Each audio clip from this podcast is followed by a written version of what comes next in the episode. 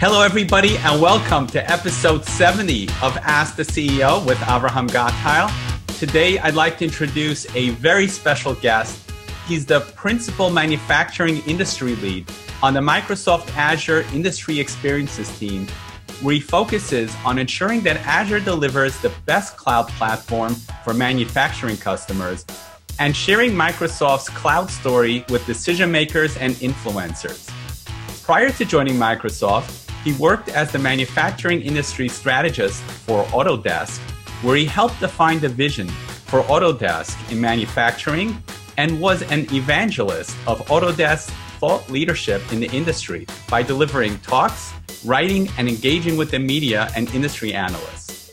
He defines himself as a student of the manufacturing industry whose passion is to follow what's going on in design and manufacturing, identify technical and business forces and trends, forecast where the industry is going, and help Microsoft build the best cloud platform to empower designers and engineers to achieve more. It is my pleasure to welcome the one and only Diego Tamburini. Welcome, Diego. Thank you very much, Abraham, for having me in your show, and thanks to your audience for spending the time to listen to this podcast. Thank you so much for joining. So, Diego, what are some of the ways today's technology, such as IoT, artificial intelligence, machine learning, etc., is impacting businesses in the manufacturing industry? And how is Microsoft making a difference in the marketplace? Possibly the, the main way technology is impacting business in, in the manufacturing industry is in the way that data is being used to inform decisions. Increasingly, manufacturing is becoming a, a data driven industry. So, more and more uh, machines and assets and products are getting connected to the internet, uh, the Internet of Things, and to each other. So they are sending data on their health, on their operation, on their environment. And this is information that when harnessed properly, can give you the ammunition to make better and informed decisions. So manufacturers are going through a journey that starts with connecting their products to the IoT and then being able to answer the question what's happening by looking at sensor data of their machines and services then progressing into being able to answer the question why is happening by leveraging data analytics to the more sophisticated stage where they can answer questions like what will happen uh, using AI and machine learning to predict what will happen based on historical data to the ultimate level where you have autonomous responses to, to improve or correct something. So to the question of, on how is Microsoft making a difference in the marketplace, Microsoft has the, the best industry ready and enterprise ready cloud platform for software developers who want to develop industry solutions on top of it. So we go beyond providing the, the necessary uh, generic plumbing uh, for any cloud applications such as uh, messaging or storage or uh, security and in our cloud platform, we have capabilities that are particularly important to manufacturing, such as uh, IoT, machine learning, time series analytics, enterprise application integration, etc. Now, what specifically, what kind of uh, problems have you seen out there in manufacturing that uh, you've been a part of?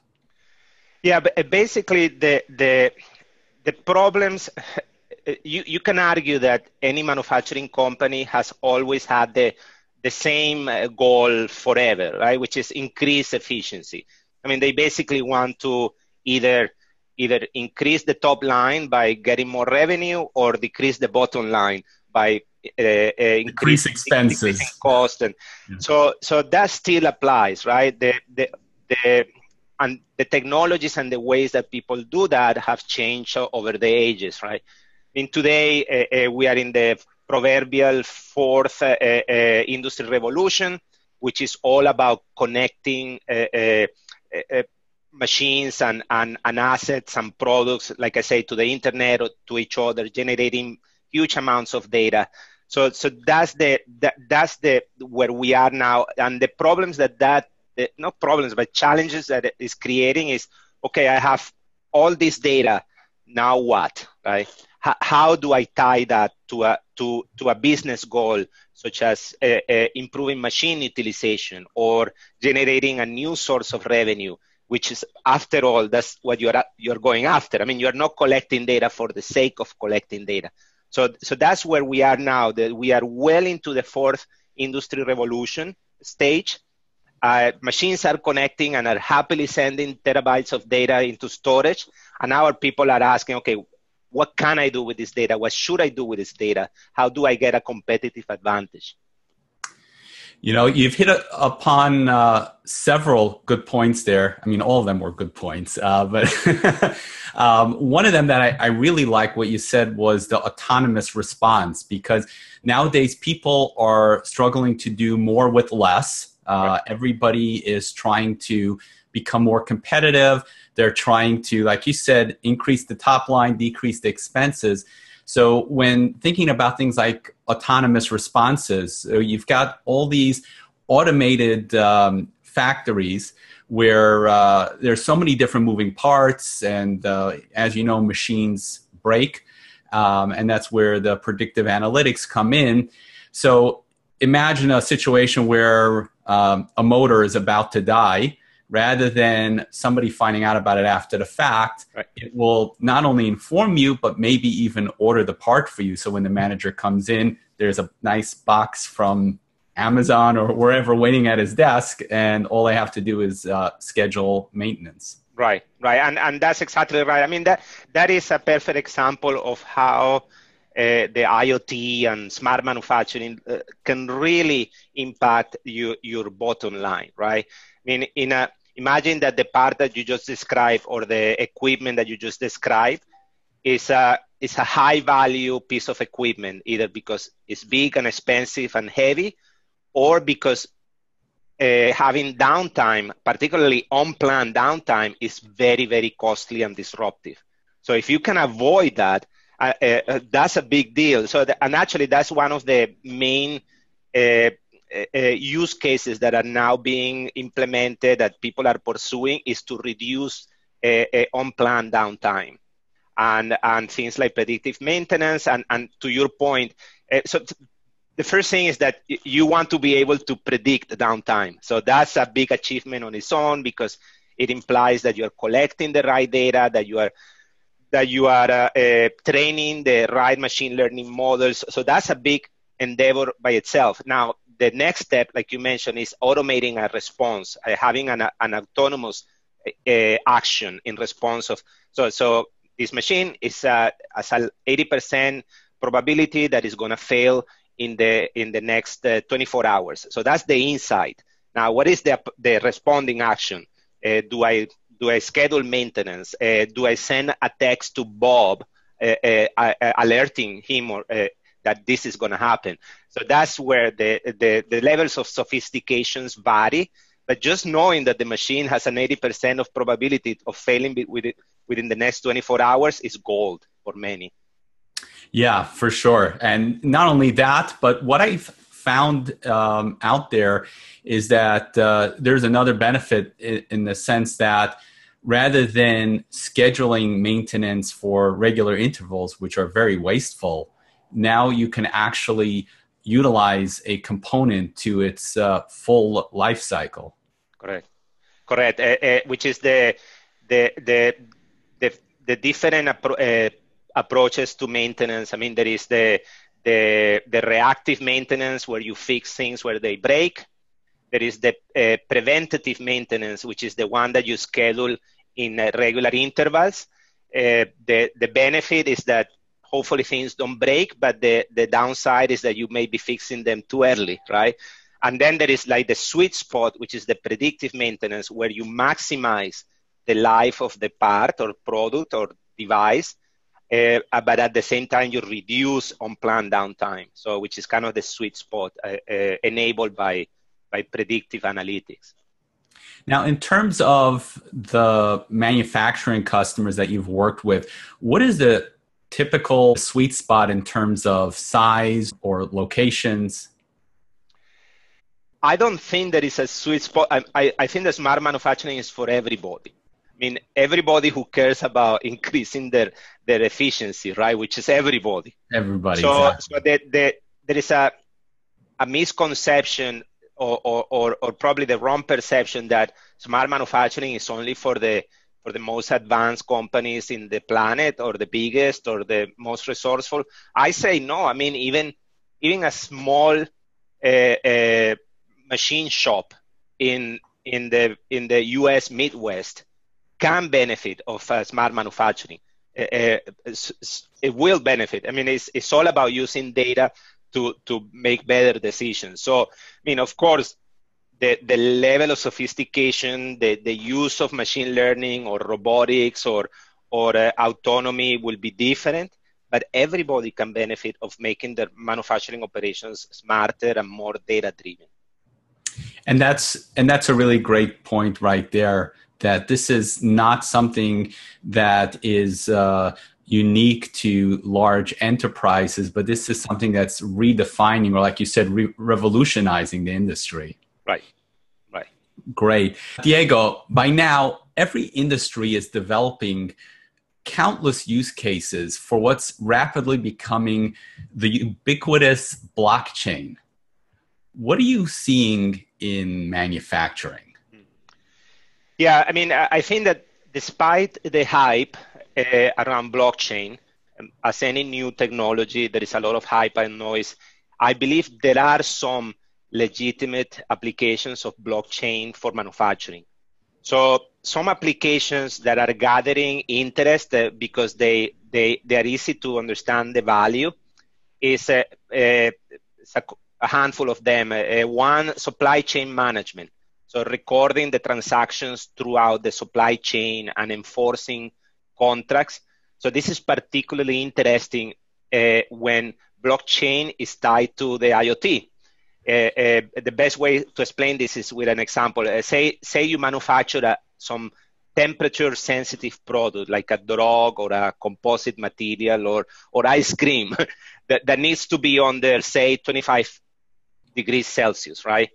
So you can have temperature sensors connected to the product that monitor the temperature at all times in the in the supply chain.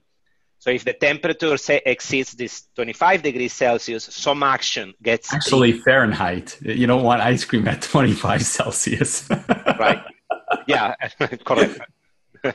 so some action gets triggered depending on where the product is in the supply chain. So for example, it could trigger an alert to a receiving dock to reject the shipment.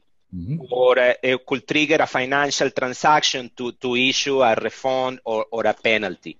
So that those are the supply chain management right now seems to be the, the area gathering the most interest. The other one is uh, material and product tracking, uh, basically to record where a material or product comes from and has been. So this is useful to, to ensure provenance, uh, for example, to avoid conflict materials, for example, or to prevent counterfeiting. Uh, for example, to ensure the, the legitimacy of, of, a spare part, particularly important in, in aerospace and, and automotive, right? And uh, the other one uh, that is, is very interesting, the other application of blockchain is to ensure the authenticity of digital files. So this is particularly important in manufacturing because of the emergency of uh, emergence of 3D printing and, and digital manufacturing in general, where you need to ensure that the, the design file that you're using to 3D print this part is legitimate. It is not pirated or is there or it comes from the a reputable source. So those are the, the three the three legitimate use of uh, blockchains that that I think are going to start emerging with real applications built on it. Great. And I can't wait till my local grocery store starts implementing blockchain because I can't tell you how many times we get ice cream in this summer and it's all congealed. Great. So, Diego, let's talk about 3D printing. Um, you know, in a recent article by Forbes, they stated that 93% of companies using 3D printing in 2018 are able to gain a competitive advantage, including reducing time to market and flexing to support shorter production runs for their customers.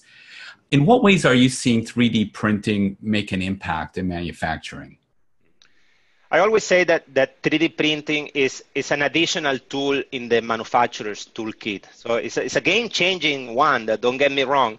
Uh, but it, is wrong to see 3D printing as replacing existing manufacturing, uh, manufacturing methods such as milling or injection molding or casting, right? Just because you could, you could uh, do something with 3D printing doesn't necessarily mean you should, right? So having said that, I, I think that 3D printing's sweet spot is in the fabrication of parts that are geometrically complex, they are highly customized, and they, they are in low production runs. So, so, so, so, so that kind of precludes uh, high volumes, mass mass production, really, at, at least for the moment. Uh, but but if you have that combination of geomet- geometrically complex highly customized and low production, 3D printing is is very strong for that. Yeah, and it's a game changer because that allows the little guys to compete with the big Chinese manufacturers that are high volume. Right, right, and and uh, I mean, of course, the the uh, it enables uh, uh a much more distributed uh, uh, manufacturing because you're just sending you're just sending uh, bits and bytes around, right, on, on cyberspace, uh, and uh, and things get printed wherever you you want. I mean, I'm I'm oversimplifying it, of course. I mean, 3D printing is is is is harder than it sounds. you still need some solid uh, quality control and there are some post fabrication steps it's, it's, not just like printing a document at least not yet but but it has enabled it it has actually uh, uh, enabled in the, the design of parts that that are are more efficient and requires less part. So, for example, for part number of part reductions, I mean, we see examples all the time of, of this part had uh, 12 different parts, and with 3D printing, it's only one. So th- that's very significant. Uh, uh, the reduction in part number uh, that 3D printing can bring. Now, are there any uh, specific use cases that you've seen that uh, was noteworthy? Yeah, I mean, uh, one of the early uh, real applications of 3D printing was was on tooling. So n- not producing the final part, but producing the tools that are using uh, used to secure the part during production, like the, the jigs and the tools. And and that was a, a very interesting because because the the previously you, you had to send the designs uh, most likely to China to get them made and and then they will come back. They will be very costly uh, uh, just to be able to to attach your part uh, during production or to fix it in in your conveyor but now increasingly manufacturers are 3D printing those things so it's much more flexible uh, faster. I mean, they don't have to wait for the turnaround and, and cheaper. Yeah, that's definitely going to be a game changer. So, talking about game changers, not to get into politics or anything, but uh, we're currently in the midst of a pretty intense trade war uh, negotiations, right? right. Uh, how can smart manufacturing help U.S. companies with their competitiveness in the global marketplace? Okay, uh, so let me let me approach the question from from the perspective of a U.S. manufacturer that consumes some material material or product for which the tariffs have increased, right? So, example, the, uh, using the steel example uh, that is is is very prominent in this uh, in this debate, from the perspective of the manufacturer that uses steel uh, as opposed to the one who produces steel, who you can argue benefits from the tariffs. But from the from the person for, from the manufacturer that uses steel as a raw, raw material, so so the government imposes new tariffs on something that you are importing, right, and you use. That means that your production cost uh, goes up immediately, right? So you have two options. You pass the additional cost to your customers. Uh, uh, you may lose customers in the process or two, you absorb it. You absorb the, the cost. And, and uh, uh, I'm very neither is a good solution. so yeah, ni- yeah. and I'm being very basic, so bear with me. So in the absorb part, when you're absorbing the cost, here you also have two options. You do nothing, so you your net costs go up and your margin goes down, so you make less money, less profit, or you become more efficient. Uh, and, and smart manufacturing is one good way to do this, right? So you offset the cost increase, and you may even gain customers because your uh, uh, uh, your shipping time, uh, your production time is lower. I mean, you could get some additional benefits out of them. So it's, uh, I mean, ideally you wouldn't get slapped with tariffs. That's the ideal thing, but but reality is that you probably will, and uh, so you you have to think about okay, how do I become more efficient?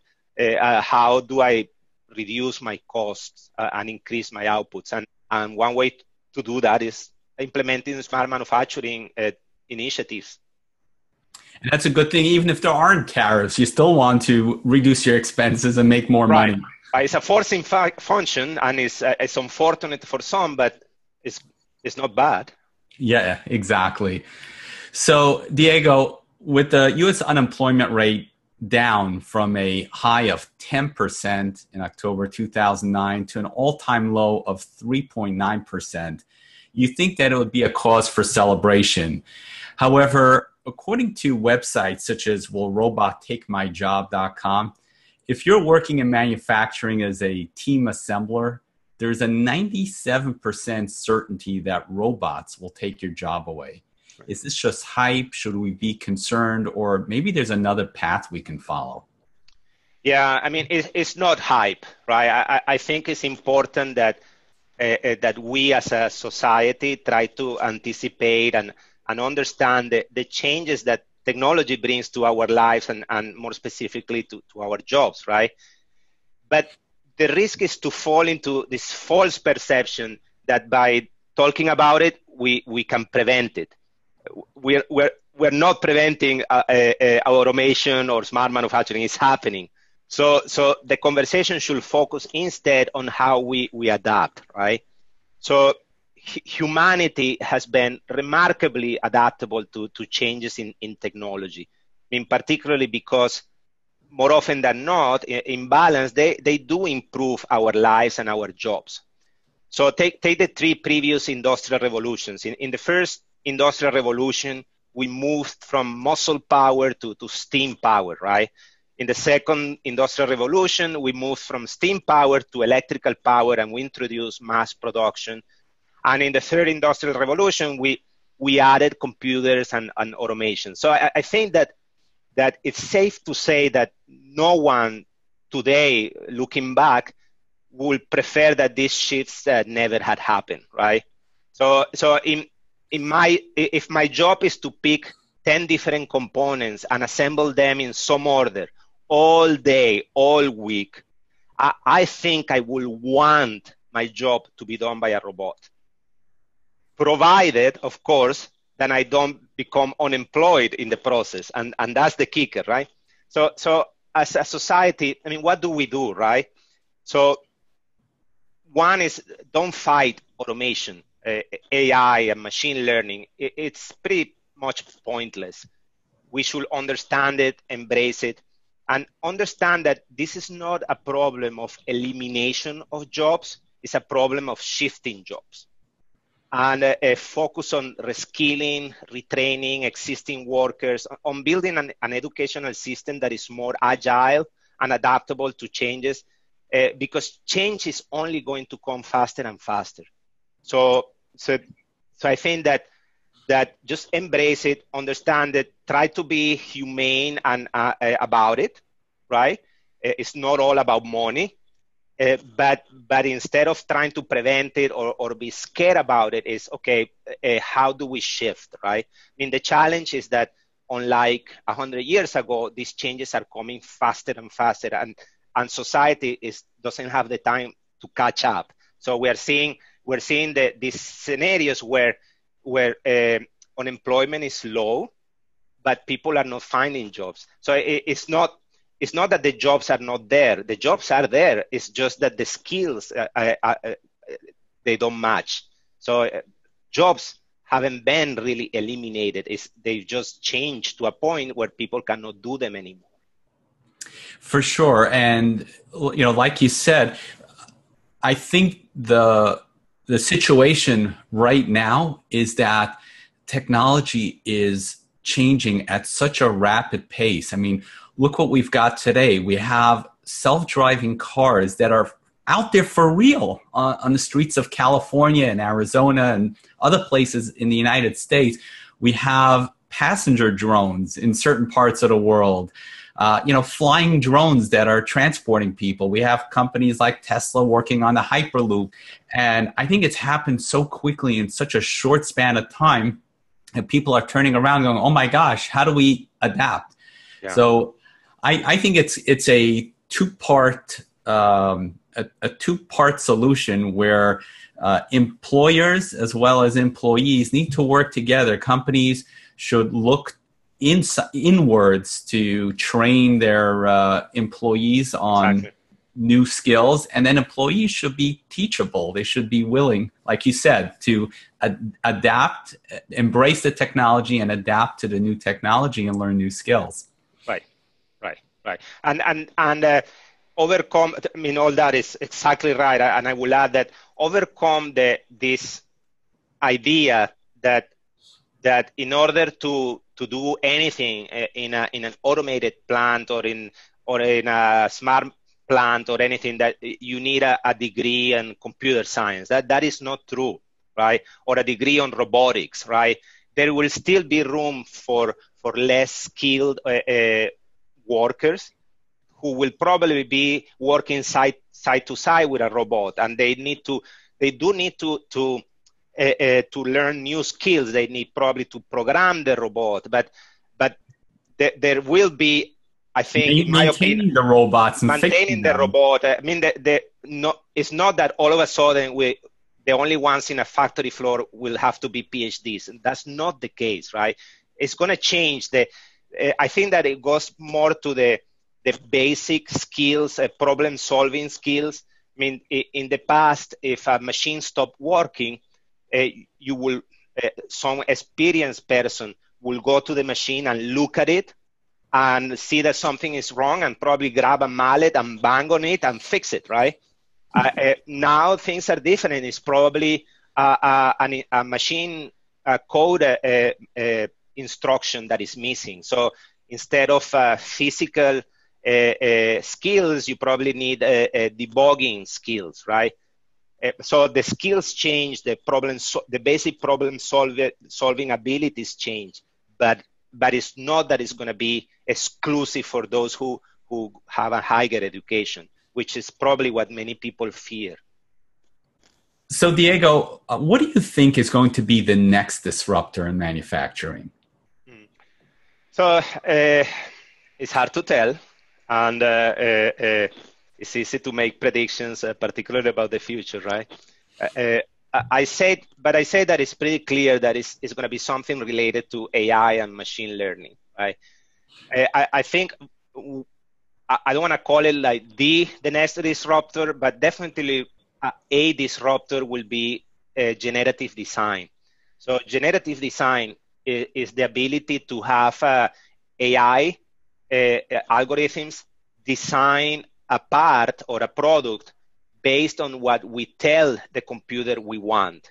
So, so we, we, we, we specify as designers, instead of defining the geometry or this is going to be uh, this shape, a cylinder with a hole in the middle, that this length, instead of doing that low level design, we will tell the algorithm, I want a part that withstands these stresses and it needs to fit into this envelope.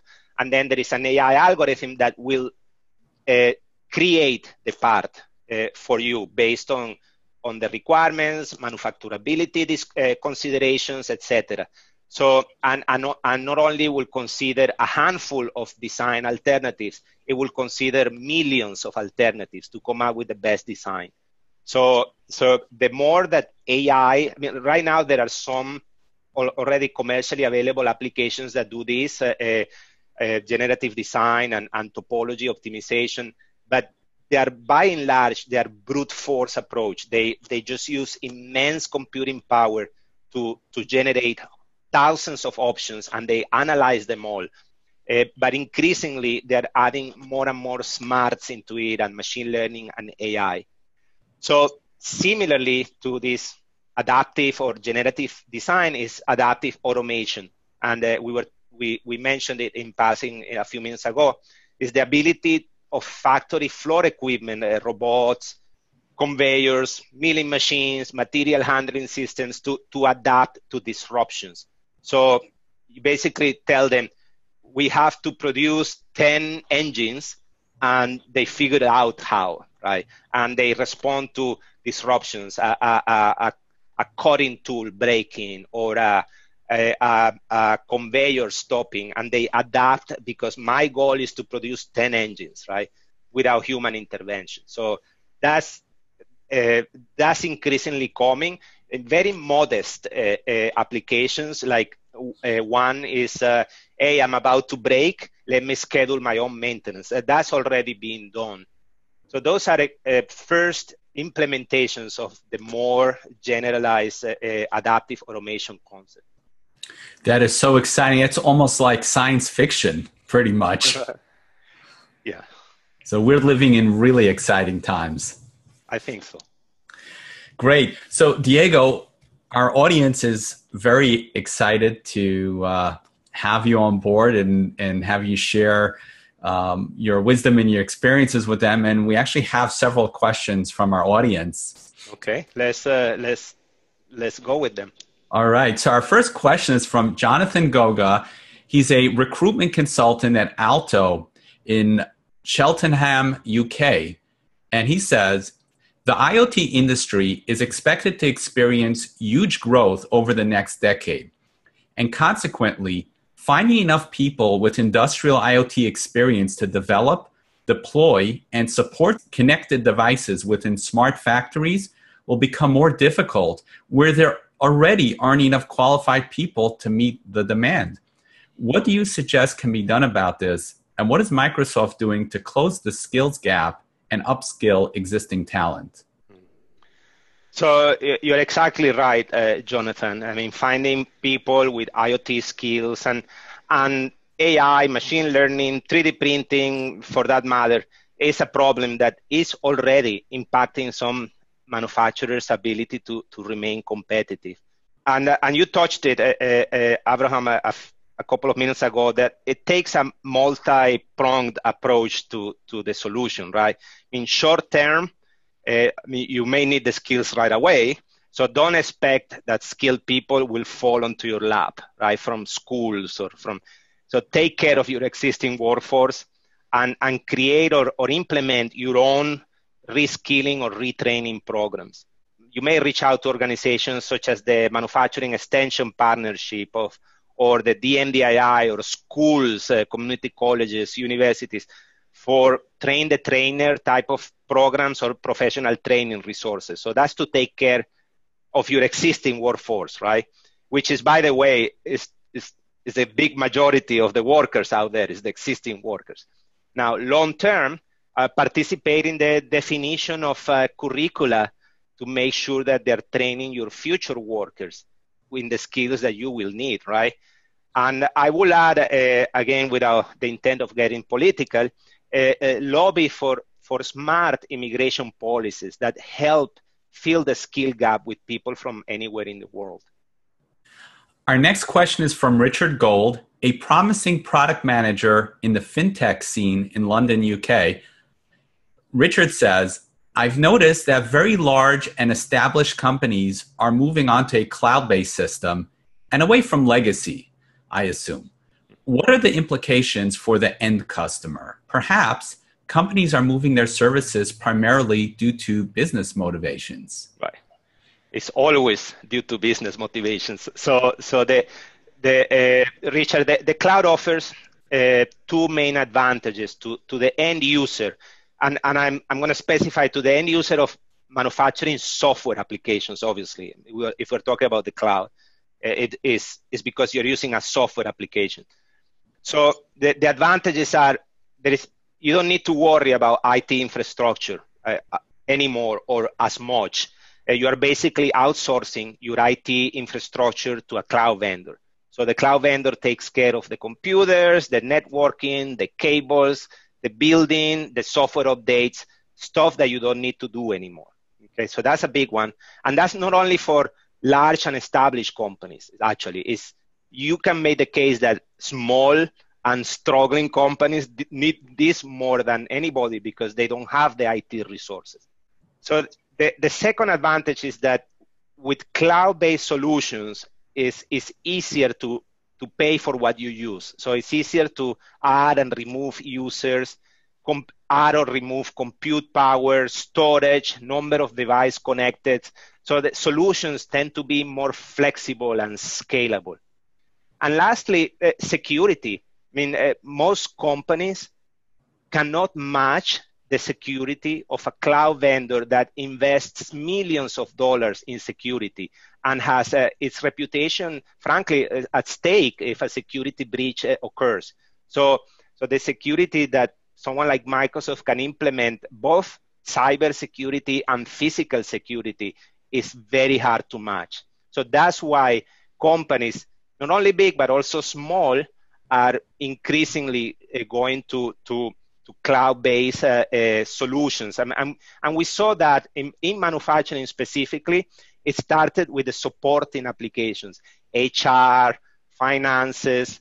Uh, they were moving their, their, their, their functions to cloud-based solutions, uh, CRM, uh, uh, things like that. But increasingly, that's happening in more critical manufacturing systems, like uh, production, quality, supply chain management. Our next question is from Bennett Bayer. He's the former global CMO at Huawei and longtime Microsoft distributor and channel champion in Seattle, Washington. And Bennett says, as more VARs become MSPs, what does the Microsoft cloud first strategy mean for the enterprise channel partner who don't want to lead with selling Microsoft Cloud, but rather sell their own solutions? Mm-hmm. Bennett, we, we rely on partners uh, uh, to deliver industry specific solutions. I mean, we closely partner with, with software vendors and systems integrators to, to go to market, to sell together, to, to market together. So we actively promote them and help them in any way we can f- uh, for them to be successful. Uh, at the end of the day, uh, uh, all we care as a platform vendor is that their solution, quote, spins the, the Azure meters. Right? So whether they, they do it directly on Azure or through their solutions, uh, we, we love them the same. Great. And as a follow up question from Bennett, what keeps you awake at night? Hmm. Yeah, I assume it's uh, professionally, right? so, uh, so I, I, say that uh, when when our customers and, and partners uh, build their solutions on top of our cloud platform, they are taking a pretty big dependency on us. Uh, so we, the, uh, if we fail, they'll fail. So we have to deliver the, the performance, the reliability, and the security that they, they need. I mean, otherwise, they get impacted, we get impacted. So we have a big responsibility on their success and, and we cannot let them now down. Our next question is from Mark Dressner. He's a business owner at Office Evolution in Hackensack, New Jersey. At what point will smart technology in manufacturing enable US manufacturers to compete from a cost perspective with factories in countries like China? The main factor that, that made China so attractive uh, a decade or so ago from the point of view of cost was labor cost, right? Many companies made footprint decisions or, or, or outsourcing decisions largely based on, on, on the fact that the labor cost was so uh, uh, much cheaper uh, uh, compared to, to higher wages countries like the US. But this labor cost uh, gap is closing. So, so I mean, Chinese uh, workers and and and uh, uh, uh, population is is getting richer, and they are joining the consumer uh, population. So labor cost is becoming less of a factor. So, so once you remove remove labor cost uh, out of the equation, smart manufacturing becomes more of a factor because as you make your manufacturing operations more efficient, uh, meaning that you reduce the costs and or increase the output, that makes you more competitive, right? So uh, one related story uh, that related to the closing labor cost gap is that automation has actually created jobs in higher wage countries like the US. And it seems a little bit counterintuitive, but but if you think about it, the higher wage, uh, wage countries like the US may be bringing some of their operations back to the country uh, because labor cost is not much of an issue. But the difference is that that they mix it up with automation. So granted, they, they may not create the same numbers of jobs as it was in China, for example, but they do create jobs that were not here before. Uh, thanks to automation. They wouldn't do it without automation. So you'll see as the as the as the wages increases, there is more and more a case for automation. And that's not necessarily bad because that can enable some companies to either uh, uh, open new factories in, in other places, uh, expand their operations. It's not a zero sum game. And, you know, I'm so glad that you're here to talk about these things because I know that a lot of people are concerned about their futures and, and what's going to be with their jobs and their incomes.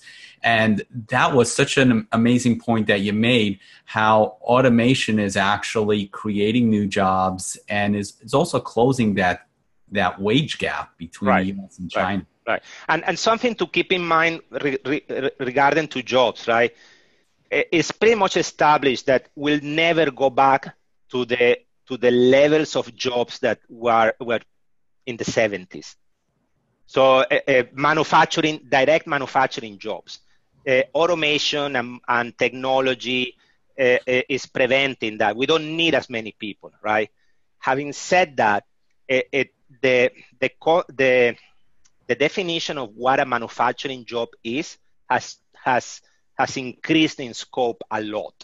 So true, there are less people directly on the factory floor assembling parts or cutting metal, but there are much more manufacturing related, particularly in services, uh, that that that is growing exponentially. So so sometimes when they say, oh, that there are the number of manufacturing jobs are decreasing, you, you should take that with a grain of salt, right? It's, it's, and understand, okay, what do you define by, what do you mean by a manufacturing work, job?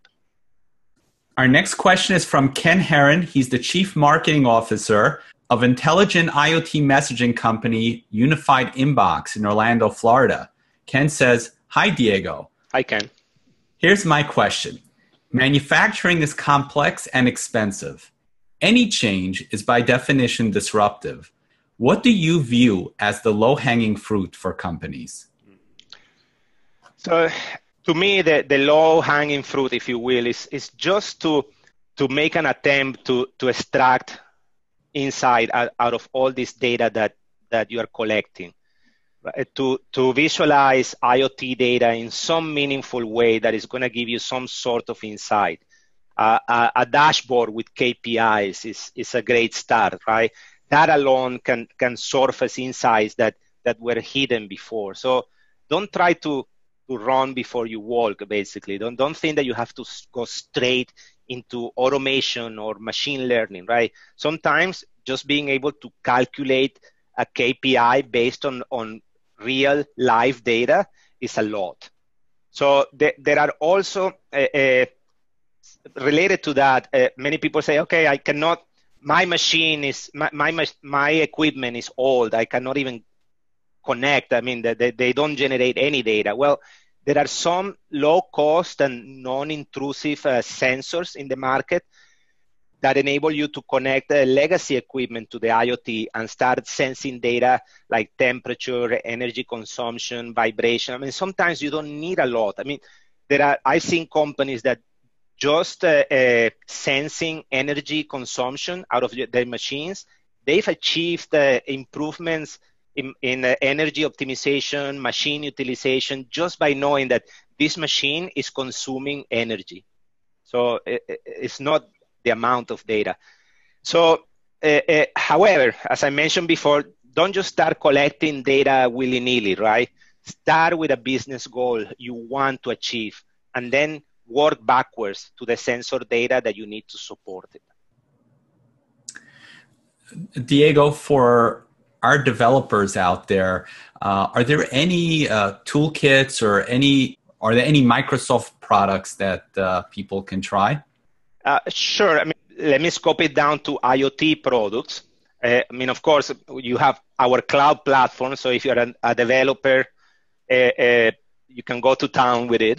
you, you can develop all sorts of applications, but specifically IoT applications, I, I would say Uh, uh, go to our, uh, um, you can just uh, search for Azure IoT and learn about our IoT services, things like the IoT Hub, the time series Insight, but we also have like pre-configured solutions or, or, starting points that that are solutions that are running solutions and they can still they can see how they work and they start looking into it and, and see how they were developed uh, we also have a, a, a SaaS solution, a, a, solution as a service IoT solution called IoT Central, uh, that you can also get your hands uh, uh dirty uh, uh, and understand what we do on IoT. So, Diego, how do people connect with you? So uh, uh, the the best way is uh, if you if you follow me on on Twitter, uh, and my my Twitter handle is uh, uh, at Diego Tamburini, my first name and last name. you can also follow me on LinkedIn, Diego Tamburini, and I that's a big part of my job, connecting with the community. So please engage with me, respond to my tweets, ask me questions there. I follow that very closely. Great. And I'm going to post that in the show notes so people can just click right on that and uh, get to you. Okay. Diego, do you have any parting words of wisdom that you'd like to share with the audience? Mm-hmm. I, I, I wouldn't call them words of wisdom, but uh, uh, uh random observations. How's that? Uh, uh, one is there, there is a lot of excitement around smart manufacturing, Industry 4.0, automation, machine learning. There is a lot of hype, of course, and it may be overwhelming to some who may be asking themselves, uh, where do I start? Is this for me? Can I afford it? So my advice is to take a step back and look at the problems you want to solve. Do I want to increase productivity? Do I want to improve quality? Uh, do I want to create a new source of revenue? So start with the business problem in mind and then focus on solving that problem at a very small scale. So don't attempt to do manuf- smart manufacturing in a big bang uh, uh, fashion. Increase the machine utilization of, of one machine or implement uh, predictive maintenance for one product. Start small, uh, fail fast, and, and move on, right? So and prove the value and then rinse and repeat, right? And, and grow and grow and grow. So uh, the finally, I will I will say that I mentioned before, don't, don't collect data for the sake of collecting data. Uh, uh, that will only result on on uh, frustration and on the belief that IoT has no value. So I like to say the, the, the following.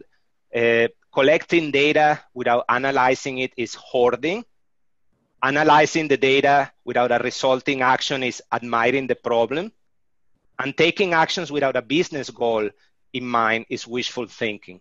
So always start with a business problem in mind and work it back to the data that you need to, to collect to support that business problem. I love that. Diego, thank you so much for sharing your time and your wisdom. I really enjoyed having you on the show. I enjoyed this very much. Thank you, Abraham. And to your listeners for, for the time uh, uh listening to this edition.